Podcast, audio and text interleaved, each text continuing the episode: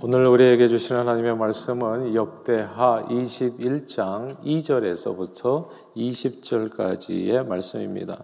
우리 함께 합독하시겠습니다. 시작. 여호사밧이 그 여호사밧의 아들 여호람의 아우들 아사랴와 여히엘과 스가랴와 아사랴와 미가엘과 스바랴는 다 유다 왕 여호사밧의 아들들이라. 그의 아버지가 그들에게는 은금과 보물과 유다 견고한 성읍들을 선물로 후히 주었고 여호람은 장자임으로 왕위를 주었더니 여호람이 그의 아버지 왕국을 다스리게 되어 세력을 얻은 후에 그의 모든 아우들과 이스라엘 방백들 중 몇 사람을 칼로 죽였더라.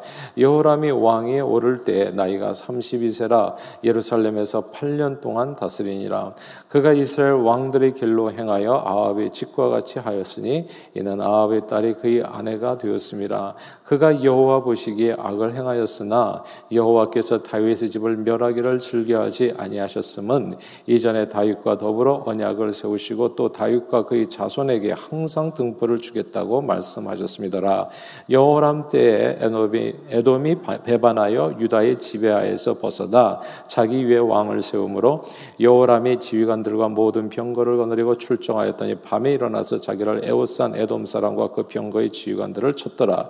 이와 같이 에돔이 배반하여 유다의 지배하에서 벗어났더니 오늘까지 그러하였으며 그때 림나도 배반하여 여호람의 지배하에서 벗어났으니 이는 그가 그의 조상들이 하나님 여호와를 버렸습니다라. 여호람이 또 유다 여러 산에 산당을 세워 예루살렘 주민으로 음행하게 하고 또 유다를 미혹하게 하였으므로 선지자 엘리야가 여호람에게 글을 보내어 이르되 왕의 조상 다윗의 하나님 여호와께서 이같이 말씀하시기를 내가 내 아비 여호사밧의 길과 유다 왕 아사의 길로 행하지 아니하고 오직 이스라엘 왕들의 길로 행하여 유다와 예루살렘 주민들이 음행하게 하기를 아합의 집이 음행하듯 하며 또 내 아비 집에서 너보다 착한 아우들을 죽였으니 여호와가 내 백성과 내 자녀들과 내 아내들과 내 모든 재물을 큰 재앙으로 치시리라. 또 너는 창자의 중병이 들고 그 병이 날로 죽어야 창자가 빠져나오리라 하셨다 하였더라. 여호와께서 블레셋 사람들과 구스에서 가까운 아라비아 사람 들의 마음을 격동시키사 여호람을 치게 하셨으므로 그들이 올라와서 유다를 침략하여 왕궁의 모든 재물과 그의 아들들과 아내들을 탈취하였으므로 막내 아들 여호와 아하스 외에는 한 아들도 남지 아니하였더라.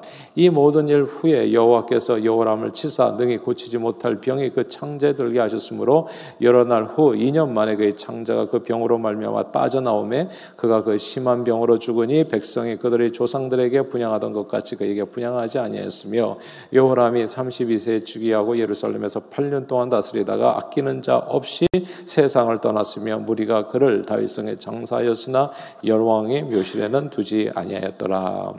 아멘. 아, 올해 초에 우리 EM 청년들에게 결혼에 대해서 설교할 기회가 있었습니다. 성경 말씀에 따라서 우선 순위를 정하여 기도하며 결혼 대상자를 찾을 필요가 있다고 말씀을 나누었습니다. 결혼 조건의 어, 결혼 조건의 우선 순위는 무엇보다도 신앙이 되어야 하고 같은 민족이면 좋다고 조언했습니다. 아, 설교 후에 이제 반응이 무척 뜨거웠습니다. 가장 청년들이 아마 이렇게 마음을 이렇게 건드린 부분이 같은 민족끼리 결혼하라는 내용인데 싶습니다. 만약에 한국 같으면 이게 아무 문제도 안 될 텐데 저희는 이제 미국에서 살아가잖아요. 그러니까 한국 사람 만나기 쉽지 않은 이 미국에서 결혼 대상자를 한국 사람으로 제안하는 것은 좋지 않을 뿐더러 어쩌면 인종차별적인 발상이라고까지 이런 얘기들이 오고 갔습니다. 어, 결혼 설교에 대한 대부분의 반응이 이제 듣고 보니까 이렇게 나중에 그 평가를 이렇게 듣고 보니까 좋지가 않았어요. 아, 정말, 와, 설교 후에 이렇게 설교 내용에 대해서 아, 좀 아, 강한 반발을 받게 되리라고는 전혀 생각지 못했습니다. 아, 저는 분명히 같은 민족끼리 결혼해야만 한다는 얘기가 아니라 같은 민족 안에서 결혼하는 것이 좀 더 낫지 않을까, 좋다라는 말씀을 전했는데, 아, 이 말을 그렇게까지 이해했다는 것이, 아, 그렇게 받아들였다는 것이 좀, 아, 이렇게 사실은 어떤 의미에서는 좀 충격이 됐고요. 아, 그 말을 또 인종차별적인 발상이라고까지 반발한 것은 좀 심했다라는 생각이 듭니다.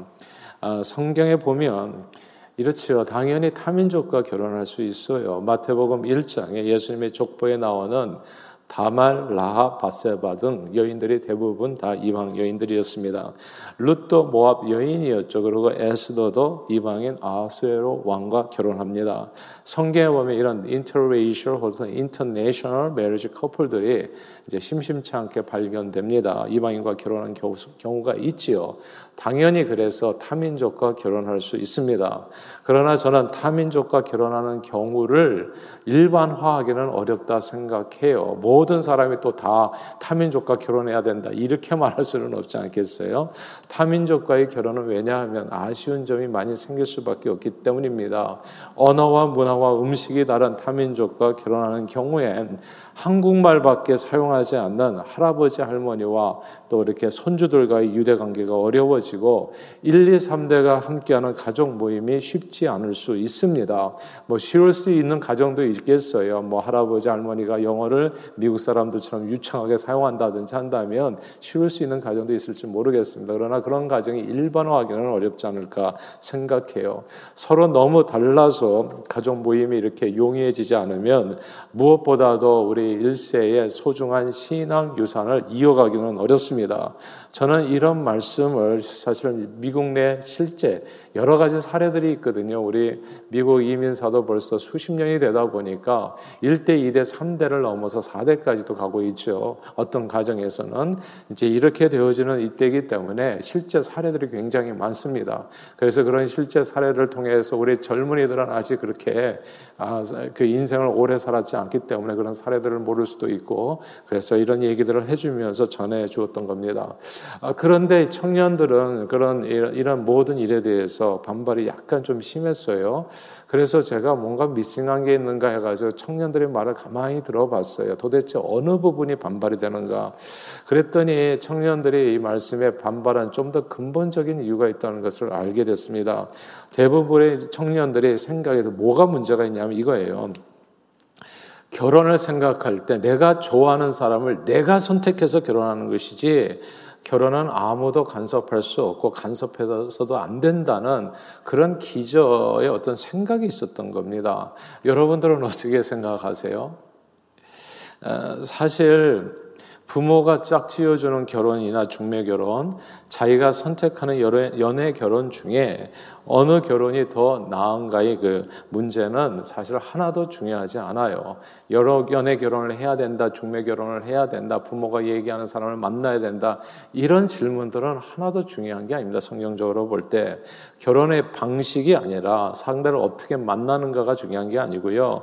신구약 성경은 모두 결혼 대상자를 택할 때 누가 택하든지 간에 부모가 선택하든지 아니면 자기네들끼리 선택하든지 간에 성경이 얘기하는 것은 하나예요. 우선순위를 꼭 선택에 있어서 분명히 해야 된다. 성경은 결혼을 내가 좋아하는 사람을 내가 선택하는 것이 아니라 하나님의 말씀에 따라 배우자를 선택하라고 권면합니다. 특별히 신앙에서만큼은 타협하지 말라고 말씀하지요. 구약 성경은 하나님을 모르는 이방 여인을 아내로 맞지 말라고 이야기합니다. 그리고 신약 성경은 믿지 않은 자와 멍해를 함께 매지 말라고 조언했지요. 그런데 사람들은 누구나 다 이렇게 얘기해요. 신앙을 최우선으로 말하는 듯 하지만 실제 결혼을 할 때 보면 알고 보면 신앙은 기본일 때가 굉장히 많습니다. 아, 저는 제 아내, 며느리가 혹은 제, 아, 제 사위가 신앙이 최고로 좋습니다. 그래서 좋습니다. 이렇게 얘기하는 사람이 별로 없더라고요, 보니까. 결혼할 때 보면 다른 조건들을 얘기하는 경우가 되게 많습니다. 실제 결혼 대상자를 구할 때 신앙은 고려 대상이 되지 않을 때가 많다는 거죠. 마치 창세기 6장 노아 홍수 직전에 하나님의 아들들이 사람의 딸들의 아름다움을 보고 자기들이 좋아하는 모든 여자를 여자를 아내로 삼았다 말씀하신 것처럼 대부분의 청년들이 사실 그렇게 아, 결혼을 합니다. 아, 신앙은 살면서 만들어갈 수 있는 어떤 것이라고 생각하지요. 그래서 실제로 결혼할 때에는 하나님의 말씀에서 주어진 결혼의 조건보다는 늘 세속적인 조건들이 학벌 더 자랑하고요, 문벌, 경제적인 능력 그리고 외모 등등이 중요해집니다. 오늘 본문에 바로 그 결혼에 대한 이야기거든요. 어, 그렇게 생각해서 혼사를 맺은 사람의 이야기가 사실 오늘 본문입니다. 근데 그는 뜻밖에도 여호사밧 왕이에요. 여호사밧 왕은 남유다에서도 굉장히 이렇게 하나님 앞에서 선한 왕이었 거든요. 신앙생활 잘했던 왕이고 하나님을 정말 전심으로 섬겼던 왕이었어요. 그런데 자식이 결혼은 희한하게 결정을 합니다. 아주 신기할 정도로 정말 조건을 그렇게 따져서 세속적인 조건 가운데 자식의 혼사를 그렇게 맺어갑니다. 그는 장차 자기를 이어서 왕에 오를 아들이죠. 여호람 장자 여호람의 며느리감을 구할 때 북이스라엘 왕 아합 왕의 딸을 선택합니다. 아, 이게 참 놀라워요. 어떻게 이렇게 선택할 수 있을까? 그렇게 신앙생활 잘했던 사람들이 사실 교회에서도 보면 목사님, 장로님, 권사님, 집사님 보통 신앙생활을 잘한다는 분들이 사위나 며느리감을 선택할 때 보면은 또 이상하게 또 신앙하고 상관없는 사람을 선택하는 경우를 종종 보게 돼요. 여사와당이 딱 그랬었다는 겁니다. 개인적으로는 진짜 신앙생활을 잘 하셨어요. 그런데 아들, 딸의 며느리감 또 사위감을 선택할 때는 희한하게 그게 별로 중요하지가 않아요. 신앙이 별로 중요하지 않았습니다. 이 자식을 위한 며느리감을 구할 때 여호사밧 왕은 지극히 정치적인 계산으로 아, 그렇게 며느리감을 선택합니다. 북이스라엘 왕 아합 왕의 이제 딸이었거든요. 근데 북이스라엘과 남유다 아마 이 남북이 서로 평화롭게 살려면 아, 이 아합 왕과 이제 인척 관계, 사돈 관계를 맺는 것이 아마 유리, 유리하다고 판단했었던 듯 싶어요. 그러니까 뭐 재벌집 아들 딸들은 재벌집 아들 딸들과 결혼하는 이유가 있는 거죠. 그래서 사업적인 그런 어떤 계산들도 있지 않겠어요. 이제 이렇게 이런 생각들이 사람의 생각으로 보면 참으로 보편 타당한 결정일 수 있습니다. 그러나 하나님의 말씀에 비추어 볼 때 여호사밧 왕의 결정은 가장 어리석은 판단이었습니다. 이제 오늘 본문 6절 말씀인데요. 먼저 6절부터 읽어 볼까요? 21장 6절입니다. 같이 읽습니다. 시작. 그가 이스라엘 왕들의 길로 행하여 아합의 집과 같이 하였으니 이는 아합의 딸이 그의 아내가 되었습니다. 그 그가 여호와 보시기에 악을 행하였으나 아멘. 여기서 그는 여호사밧 왕의 아들 여호람을 의미합니다. 그러니까 여호람 왕, 여호사밧 왕의 아들이에요. 누구랑 결혼한 아합의 딸과 결혼한 이 여호람 왕이 여호와 보시기에 악을 행해요. 왜냐하면 아합의 딸이 그의 아내가 되고 나왔더니 이스라엘 왕들의 길을 쫓아서 정말 악한 길을 걸어가게 됩니다. 참 무섭지요? 여기서 아합의 집 아합의 딸 그의 아내가 되었다. 이 구절을 주목해야 합니다. 아, 북이스라엘의 아합 왕이 누굽니까? 온갖 우상 숭배로 북이스라엘이 망하는데 가장 결정적인 기여를 한 북이스라엘에서 유명한 최고로 악한 왕이었어요. 신앙적으로 볼 때요. 그러나 이 아합 왕은 또 세속적으로 보잖아요. 그럼 굉장히 능력 있는 왕입니다. 북이스라엘에서는 10년 이상 북이스라엘을 다스리는 왕이 없어요. 그렇게 쿠데타도 많은. 근데 일종의 말하자면 정치적으로 나라를 안정시키는 왕이 이 아합 왕이에요. 세상적인 시각에서 보면 북이 영화를 누리고 개인적인 능력도 엄청났던 왕이 북이스라엘의 아왕이었습니다. 무려 22년간 북이스라엘을 다스렸죠. 세상적인 시각, 세속적인 시각으로 볼 때는 정말 능력 있게 보이는 사람이었어. 오늘날로 말하자면 뭐 돈 잘 벌고 배경도 좋고 뭐 이런 내용이 될 것입니다. 여사밧은 신앙보다도 그래서 세상적인 지위와 권세와 능력과 그리고 부를 보고서 아들 며느리감으로 아합 왕의 딸을 선택합니다. 그러나 이 결정은 여 호사밧 사후에 여호사밧 죽은 후에 남유다를 크게 어렵게 만드는 단초가 됐습니다. 이 혼인으로 인해서 일대 여호람만 어려움을 겪은 게 아니에요. 여호람, 여호아스, 그 다음에 아달랴에 이르기까지 무려 3대에 걸쳐서 남유다는 진짜 혹독한 대가를 치르게 됩니다. 오늘 본문에 보면 아합의 딸과 결혼한 여호람부터요, 선한 길을 걷지 못합니다. 우리가 보통 예전에 어르신들이 그런 얘기 하잖아요. 남의 식구가 잘 들어와야 된다고. 진짜 남의 식구가 잘 들어와야 돼요. 이 가정이 대대로 정말 하나님의 축복 가운데 사람 특별히 신앙 안에서요. 먼저 저는 이렇게 됩니다. 여호람 왕은요 아합 왕의 집을 따라서 그 아합의 집을 따라서 하나님 앞에 악을 행하지요. 첫 번째 4절에 보면 여호람은 왕에 오르자마자 자기 형제들을 모두 죽이고 또한 충성된 신하들을 죽입니다.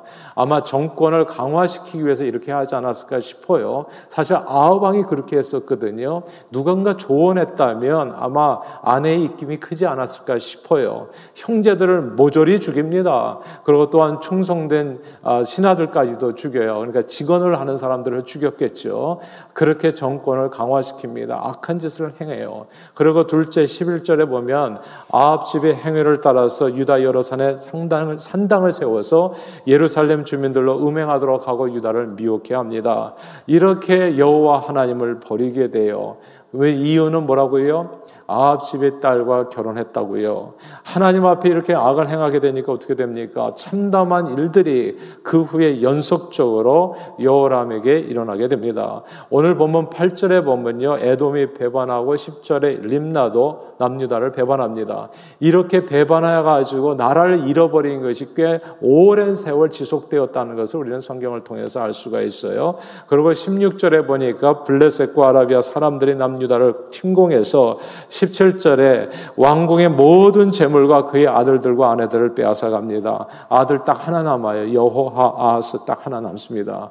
그리고 자신까지도 여호람 왕 자신까지도 능히 고치지 못할 병에 걸려서 창자가 그 병으로 빠져나와서 심한 병으로 고통 가운데 죽었습니다. 왕에 있은 지 겨우 8년밖에 안 됐고요. 그는 여왕의 물실에도 묻히지 못해요. 정말 끝이 엉망진창으로 끝나버리는 왕이 여호람 왕이었습니다. 사랑하는 여러분, 결혼은 보통 일륜지 대사라고 얘기해요. 일륜지 대사란 사람이 살아가면서 하는 일 중에서 가장 큰 일이다라고 하는 뜻입니다. 서양에서는 이런 말도 있죠. 바다에 나갈 때는 한 번 기도하고 전쟁에 나갈 때는 두 번 기도하고 결혼할 때는 세 번 기도라는 말이 있어요. 결혼을 가볍게 생각하면 정말 대사를 치를 수 있습니다. 큰일 치를 수 있습니다. 1대가 아니라 2대, 3대까지 그 영향을 미칠 수 있다고 성경은 말씀하는 겁니다. 결혼은 일륜지 대사 인생에서 가장 큰 일이기에 이 중요한 결혼에 대해서 아무리 강조해도 부족함이 없어요. 그런데 결혼에 대한 말씀을 나올 때 저는 우리 교회 열심히 신앙생활하는 청년들이잖아요. 신앙생활을 한다는 청년들이 입에서 나온 말을 들었을 때 저는 깜짝 놀랐어요, 사실은. 야, 이게 성경 얘기와 실제가 다르구나, 삶이. 그러니까 성경은 다 참고로 듣는다는 생각이 많이 들어요. 하나님의 말씀을 누가 귀담아 듣나요? 우리 전한 것을 누가 믿었나요? 제가 정말 놀란 이유는요. 많은 청년들이 결혼은 자기가 좋아하는 사람을 내가 선택하는 그저 내일이라는 생각. 왜 이런 생각을 하게 됐을까 보니까 성경보다도 드라마를 더 많이 보기 때문이 아닌가라는 생각이 들더라고요. 성경보다도 하나님의 말씀보다도 친구 얘기를 더 많이 듣고 세상 얘기도 많이 듣고 그리고 드라마와 영화를 많이 봐서 그런 것 아닌가라는 생각이 들어요. 그냥 드라마와 영화가 대충 내용이 비슷하지 않아요? 천편일률적이지 않습니까? 드라마나 영화에서요, 부모는 늘 결혼 문제에 있어서 자녀들이 앞길을 막는 존재로 그려집니다. 뭐 그것도 좋다고 보잖아요. 인기 있는 드라마들. 대부분 부잣집 아들과 가난한 집 딸이 서로 사랑해서 결혼하려고 하는데 이 가장 아름답고 순수한 그 사랑을 막는 사람들이 세속적인 부모로 그려집니다. 이런 드라마를 한두 개가 아니라 뭐 그냥 매년 수십 개씩 그렇게 걸쳐서 매년에 걸쳐서 그렇게 수십 개씩 보다 보면 자연스럽게 결혼은 그 어느 누구도 간섭해서는 안 되는 각자 자신의 결정이라고 하는 생각이 들 수도 있겠어요. 창세기 6장이 그대로 이루어지는 겁니다. 내가 누군가를 좋아하는 누군가를 선택해서 결혼하는 것이 결혼이라고 확신케 되어지겠죠. 그러나 이것은 성경 말씀에 따른 판단이 아닙니다. 오해가 없기를 바래요. 저는 여기에서 그러면 부모 말에 따라서 결혼하는 중매 결혼이 옳으냐 이런 어리석은 얘기를 하는 게 아닙니다. 자기가 결정한 연애 결혼이 옳다, 중매 결혼할 때 이런 얘기를 하는 게 아니에요. 누구 말을 따르는 것이 아니라 결혼은 진짜 인륜지 대사이기 때문에 하나님 말씀의 조언에 따라서 하는 것이 선하다는 말씀을 전하는 것 뿐입니다. 성경은 결혼 대상자를 선택할 때 신앙에 있어서만큼은 타협이 없어야 한다 말씀합니다. 세속적 가치를 우선하는 것이 아니라 신앙적인 가치와 말씀 안에서 하나님을 경외하는 사람들을 선택해야 한다고 조언합니다. 결혼 생활 제가 수십 년 지내다 보니까요. 결혼은 각자의 능력이나 성품으로 결혼 생활이, 부부 생활이, 가정 생활이 지켜지는 것이 아니라 하나님의 말씀으로 지켜지는 것이요. 하나님의 은혜로 풍성해지는 하나님의 선물이 가정임을 정말 절실하게 깨닫게 됩니다. 정말 처음에는 잘 몰라요. 결혼 뭐 3년만 살고 말 건가요? 그게 아니거든요. 평생을 함께 주의 영광을 위해서 주님을 위해서 살, 이렇게 살아가는, 손잡고 살아가는 평생의 여정이거든요. 그러므로 말씀을 들으십시오. 여러분들의 가정에서 아들과 딸 그리고 손주들이 중매 결혼이나 연애 결혼 뭐 어느 결혼을 하든지 하나님의 말씀 안에서 깨끗한 마음으로 주를 부르는 믿음의 청년들을 서로 만나 주의 영광을 위해서 함께 쓰임 받는 가정을 이루기를 소원합니다. 이걸 소홀히 하시면 정말 큰일 나세요. 1, 2년 살다가 말 게 아니에요. 하나님께서 주시는 축복은 가정 안에서 1대, 2대, 3대를 넘어가는 겁니다. 그러나 그 하나님 안에서 아합이 딸과 같은 아내를 만나게 되면 이건 진짜 알 수가 없어요. 그 다음에는. 예. 여행을 바래서는 안 되는 게 결혼은 그만큼 소중해. 인생을 사는데 가장 중요하기 때문입니다. 그러므로 늘 예수 안에서 주의 말씀을 따라 미래의 희망과 꿈, 생명과 축복의 은혜를 대대로 이어가시는 저와 여러분들이 다 되시기를 주 이름으로 축원합니다. 기도하겠습니다. 하나님 아버지 결혼은 일륜지 대사 인생을 사는데 가장 큰 일입니다. 그 중요한 일에 관해서 성경이 제시하는 길을 따라 신앙 안에서 우리 다음 세대들이 서로를 만나게 해주셔서 대대로 말씀 안에서 주의 영광을 위해 쓰임받는 부부생활, 가정생활 또한 가문이 되도록 축복해 주옵소서 예수 그리스도 이름으로 기도합니다. 아멘.